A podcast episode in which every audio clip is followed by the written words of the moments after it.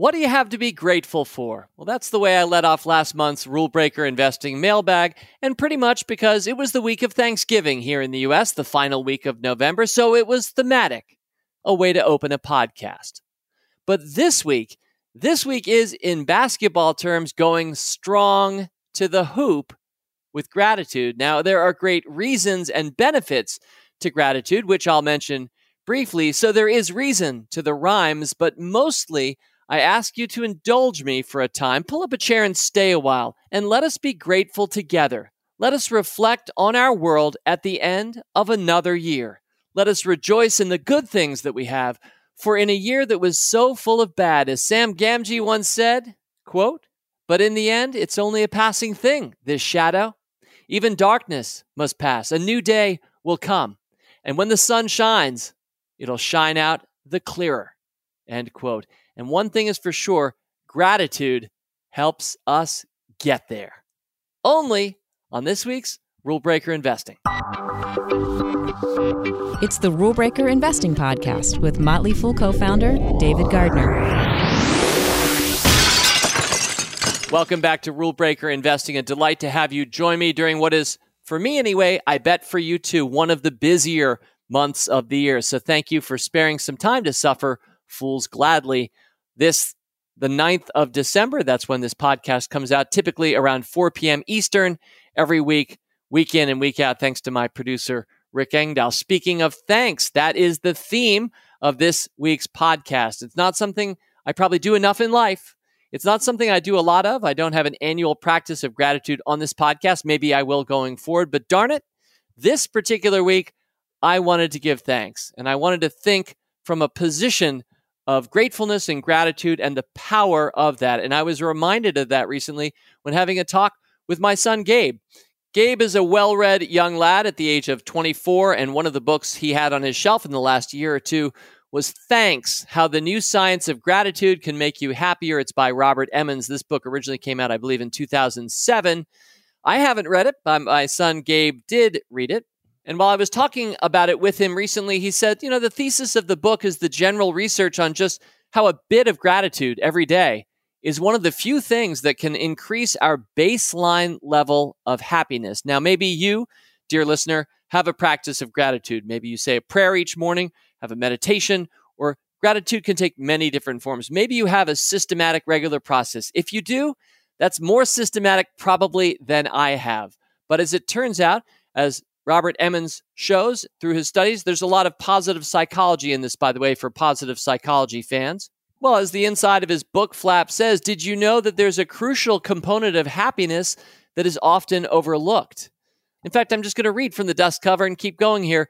In the pages of this eminently readable book, Robert Emmons, editor in chief of the Journal of Positive Psychology, draws in the first major study of the subject of gratitude, of, quote, wanting what we have, end quote, and shows that a systematic cultivation of this underexamined emotion can measurably change people's lives. It goes on, readers will discover how, one, people who regularly practice grateful thinking can increase their set point for happiness by as much as 25%. That's sort of your baseline level of happiness, as much as 25%. Two, such increases can be sustained over a period of months challenging the previously held notion that our set points for happiness are frozen at birth.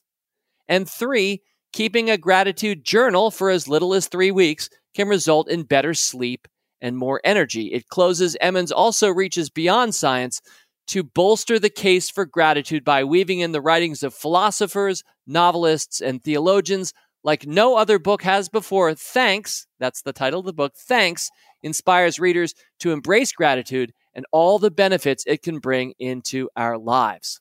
Well, before I get started with my eight gratitudes this week, I want to give a couple more quotes and I want to thank, speaking of thanking, my son Gabe again for sharing it out. One quote, this comes from the intro of the book It is gratitude that enables us to receive, and it is gratitude that motivates us to repay by returning the goodness that we have been given. In short, it is gratitude that enables us to be fully human. End quote. And finally, the great 20th century humanitarian physician, theologian, and Nobel Peace Prize winner Albert Schweitzer called gratitude, quote, the secret to life, end quote. In one particular sermon, he summarized his position by stating that, quote, the greatest thing is to give thanks for everything. He who has learned this knows what it means to live. He has penetrated the whole mystery of life, giving thanks for everything. Period. End quote. Well, everything sounds like too long a podcast this week, but I do have eight things queued up to give thanks for. Before I start with the first one, let's just think of the opposite of gratitude, and that would be ingratitude. For me, it sounds a lot like complaining, like complaining about everything. I hope you don't have anybody like this in your life. If I ever did, I don't have now, I'm happy to say, but people whose first instinct is to complain. Whenever I have in mind those feverish, selfish little clods of ailments and grievances, I have to go back, speaking of quotes, to another of my favorite quotes previously covered on a great quotes Rule Breaker Investing podcast, and that would be the George Bernard Shaw quote from Man and Superman on living a great life. And let's do it one more time here. This is the true joy in life, the being used for a purpose recognized by yourself as a mighty one, the being a force of nature instead of a feverish, selfish little clod of ailments and grievances complaining that the world will not devote itself to making you happy. I am of the opinion that my life belongs to the whole community, and as long as I live, it is my privilege to do for it whatever I can. I want to be thoroughly used up when I die, for the harder I work, the more I live. I rejoice in life for its own sake. Life is no brief candle to me. It is a sort of splendid torch which I've got hold of for the moment, and I want to make it burn as brightly as possible before handing it on to future generations. End quote. Thank you, George Bernard Shaw, for that beautiful contrast between feverish clods of ailments and grievances complaining the world won't devote itself to making you happy to the exact opposite, and that is gratefulness, in Schweitzer's words, for everything. So, for my first gratitude, well, darn it, I want to thank you. Yes, you, whoever you are, wherever you are, and you are many, many places, and you are all different. But I'm speaking to you right now. You, a member of what I would call the Rule Breaker Investing podcast community, if you like a community that I can say with Bernard Shaw, my life belongs to. Thank you for being there. And not just, of course, to my Rule Breaker Investing podcast listeners, although most of all to you, but I want to thank all Motley Fool members. Really, all fools everywhere. People who are not yet members today, but who are awakened to the beauties of questioning conventional wisdom, which is at the heart of foolishness. And so, for all fools everywhere, for that spirit of challenge and for doing it in a fun way, which has to has to be the case if you're a motley fool.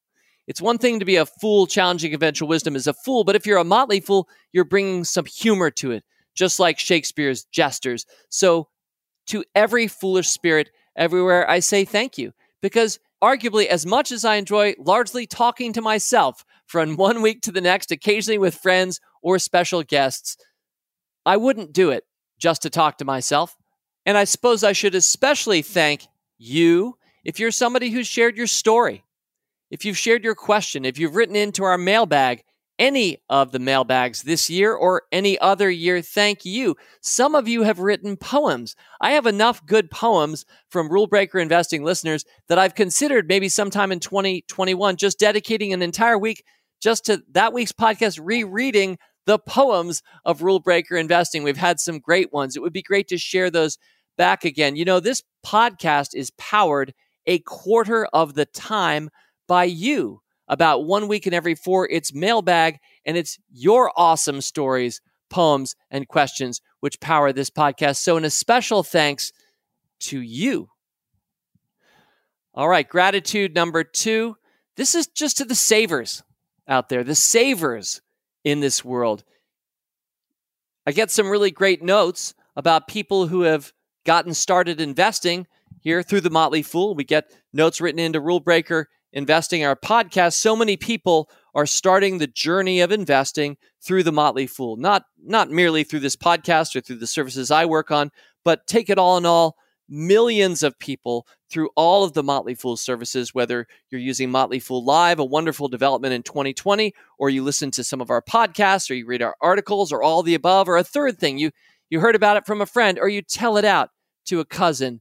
Many of us have gotten started with investing, especially in this past year. We've had a huge surge in the number of people who've got started finally investing. But you know what precedes investing is to me the hardest thing to do of all, and that's saving. It's one thing to already have capital and then ask yourself, how can I best allocate it? Which is the stock that makes sense for me? I was having a conversation just this morning with a friend of mine who recently joined Motley Fool Rule Breakers, and he was saying, you know, David, you have two new stock picks each month. You have five Best Buys now. So that's seven ideas a month times 12 in the year ahead. That's 84 bits of advice you're giving me. Like, should I buy 84 stocks? And, and if I didn't, which ones should I actually listen to?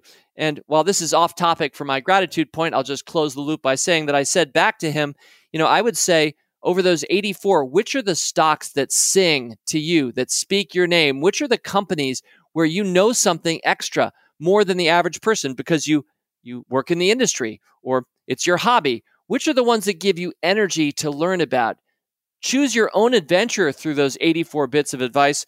Everybody's going to do it differently. Some people do, in fact, mechanically buy everything that we do, and they do quite well. But most of the rest of us are picking and choosing. So make sure what you pick and choose out of the advice you get to start investing with the Motley Fool is the advice that works for you, that makes sense for you. Don't just take what looks like a hot stock because it's in biotech and somebody told you you should buy it. That doesn't sound like a great recurring recipe for success. Making it your own is the way to win. But again, before you ever start allocating that capital, you had to save it. And to me, that's the most heroic thing of all and the biggest challenge that most people have between where they are today and investing. It's saving. So, darn it, gratitude to all the savers. You send me such kind notes, but you guys are the real heroes. You're the ones who finally created a life in which you could save more than you spent and you set yourself up and your family for great success from then on. All right. Gratitude number three. Well, when I think about Motley Fool podcasts, and I think about the growth of Motley Fool podcasts in 2020. I have to express great gratitude to the entire group that brings our podcasts to you every week. You know, it started side of desk. I believe it was Chris Hill somewhere around 2009 and a small team who started saying, you know what, let's do a podcast. It sounded crazy at the time.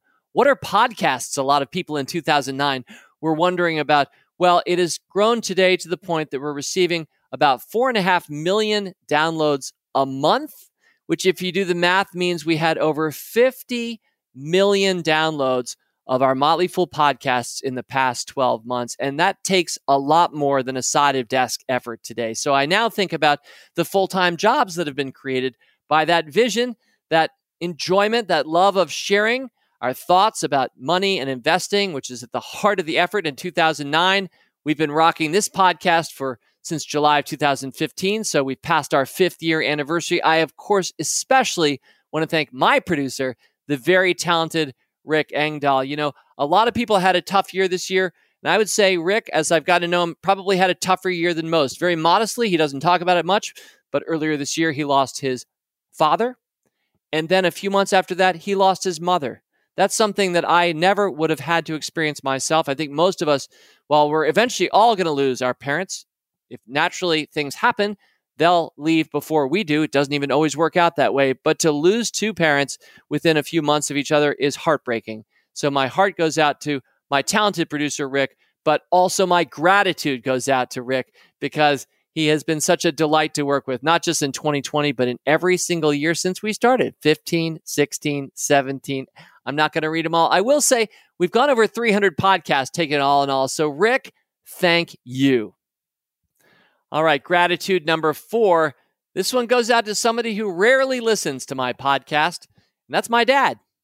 My dad doesn't really listen to podcasts. It's not that he's not supportive. He could not have been more supportive of my brother and me as we've created the Motley Fool, our child together, the kid we didn't know we were going to have together as brothers 27 years ago. But of course, at the heart of that was the parent who had us. And our dad, really, first of all, he's the only one on earth who's known me my whole life.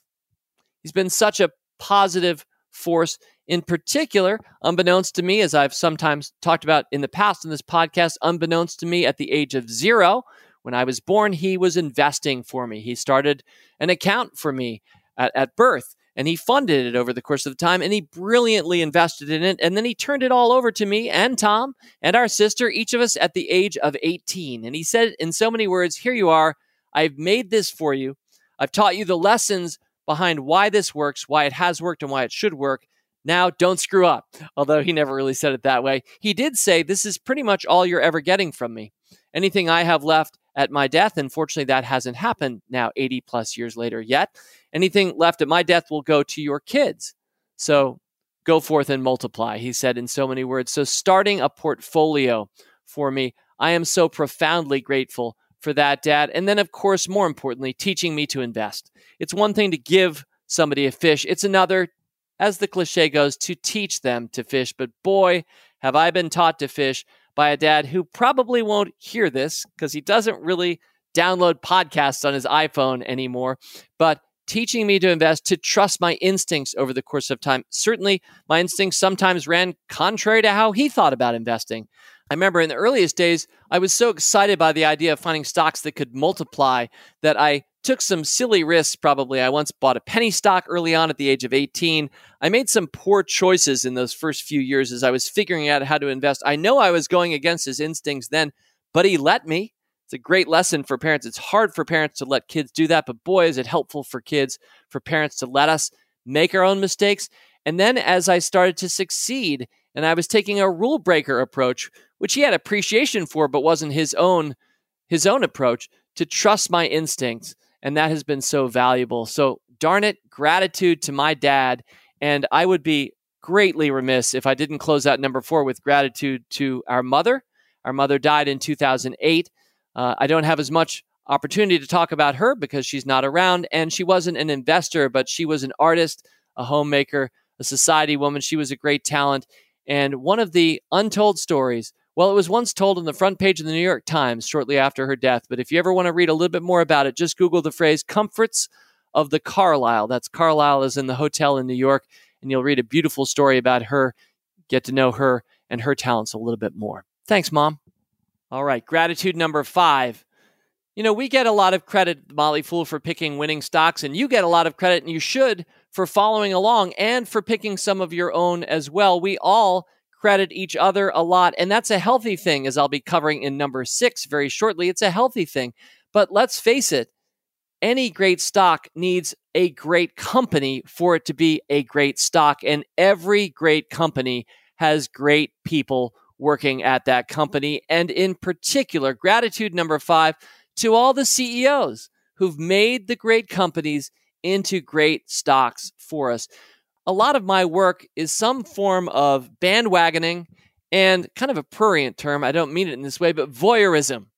We're just kind of hanging out, watching what's working, and getting to jump in and become part owners when we recommend a stock. And you, when you follow the, those recommendations, you're doing the same thing. You're hopping on the bandwagon based on your best read on the world on what's working.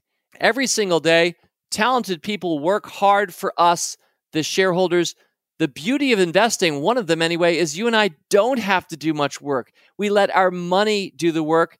And even that, the money, if you're investing properly, is just kind of sitting there. It's not that interesting to watch from one day to the next, but taken over time, it can be fascinating to watch fortunes be made.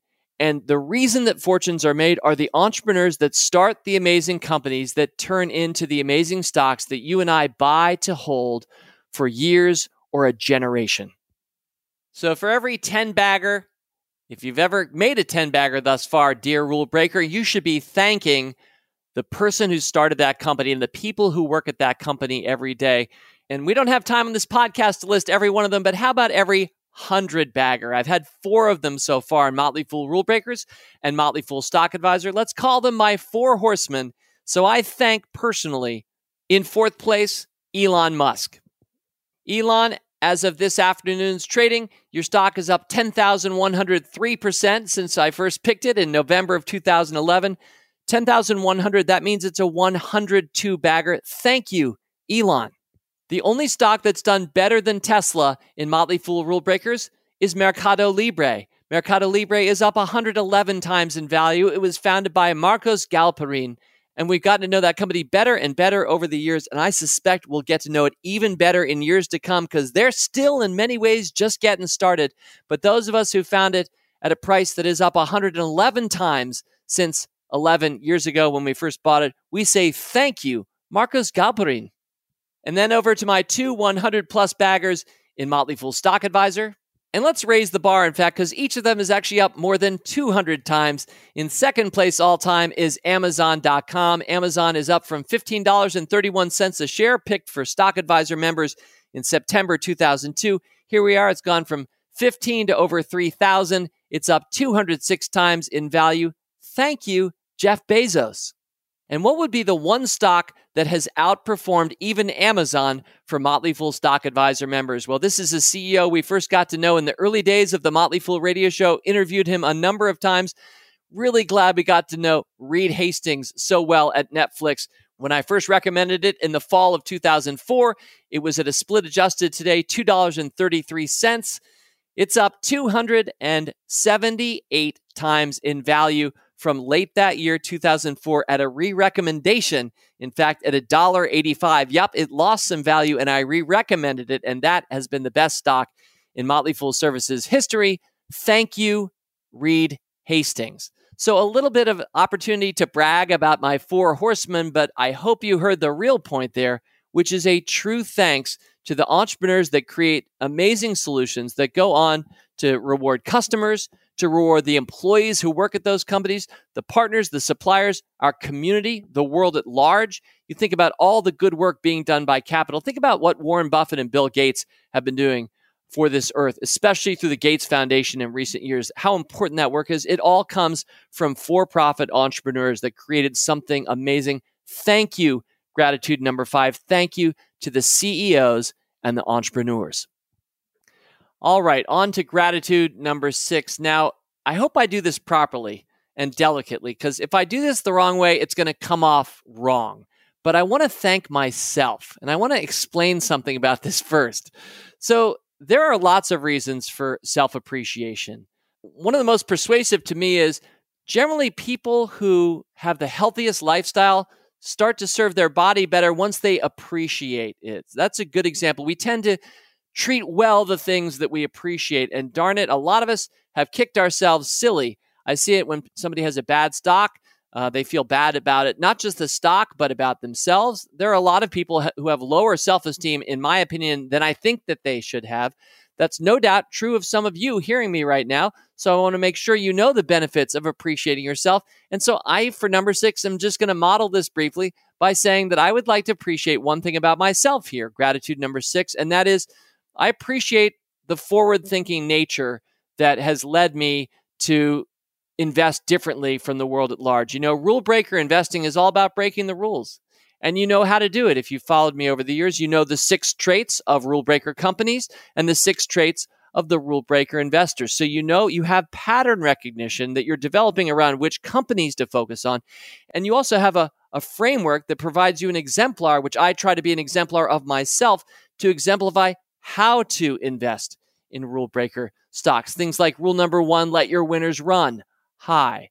So I appreciate the approach that we've developed together here and that it gives us a forward thinking nature. You know, the gains that we've seen in rule breaker stocks in our portfolios this year, this is true of many Motley Fool services. The advice that we're giving is all about thinking backward from the future and ask what is probably going to win, what's probably going to work. I always say probably because we just don't know. And I've picked more bad stocks than anybody in Motley Fool history. But the key is we think ahead of time about, as Wayne Gretzky once said, where the puck is going, and we skate to where we think it's going with our money as opposed to where it is right now. And in a year in which everything was accelerated, where gains for digital businesses that would have taken three years as the world converted over to its digital solution, In some cases, it's taken three to nine months, and we've seen gains in our stocks. We had a wonderful moment I'm going to close Gratitude 6 with this week,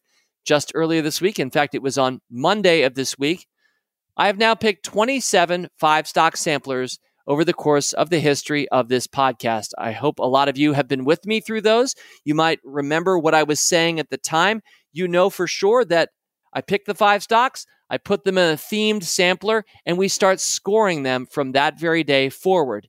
And every year after, I want to appreciate this about myself as well. I check back in with it. Whether it's doing well or not, we check back and see how they're doing. And I also want to appreciate this magical moment, which happened on Monday of this week. So, across the 27 samplers we've done in Rule Breaker investing history, 24 of them are beating the market. That is a hit rate of 89%. That's kind of like in baseball batting 890. I would never expect to bat anywhere close to 890, but that's been outstanding.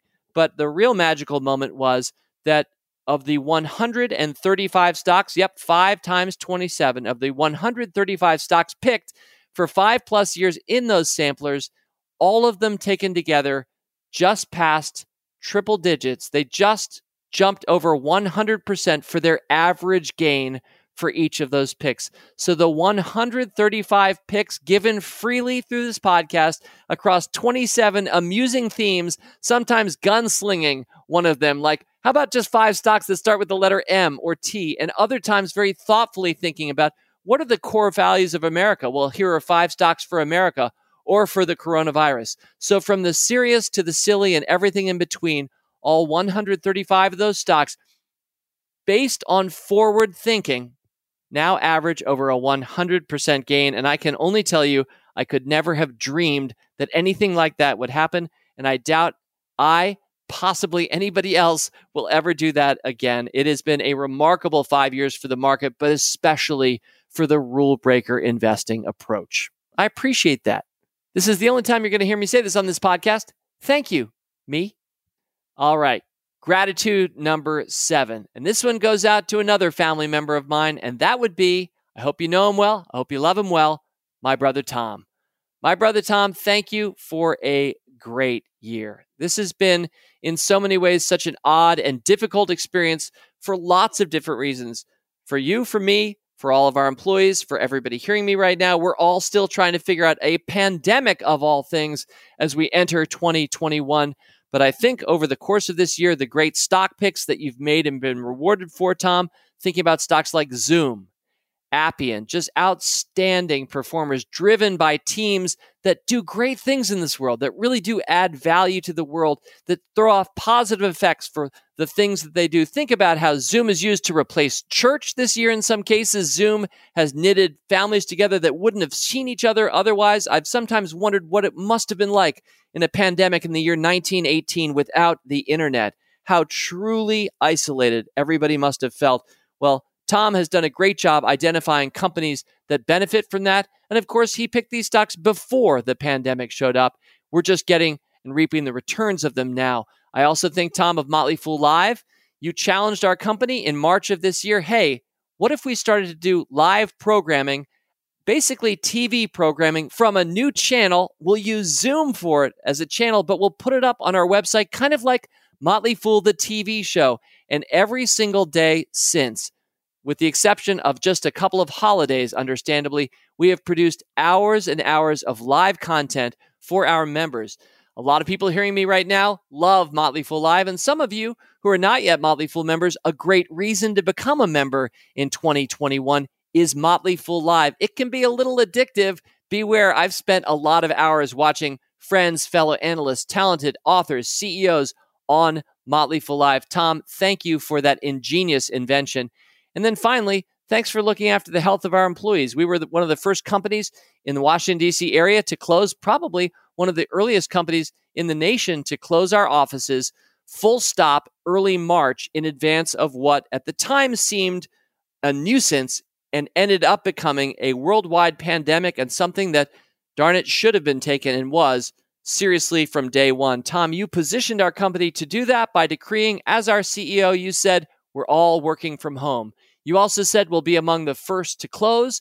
You've also since said we'll be among the last to reopen. Motley Fool headquarters will not be reopening until at least August of this coming year. But from that space of March this year to August of next year, we have experienced some of the most outstanding growth in our company's history, and that is due to you and your vision. Thank you, Tom Gardner.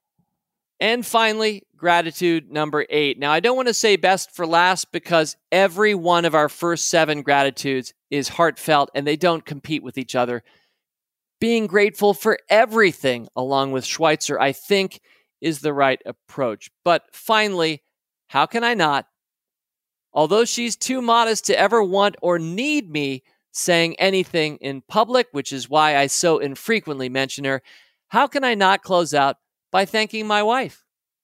We're a private family. I was raised to be a private person. We, ra- we raised our kids the same, but I can't do a gratitude podcast thinking about this year or, frankly, any other of the past 30 years, the length of our marriage so far, or the five years we dated beforehand without saying thank you to my dearest friend, my wife, Margaret.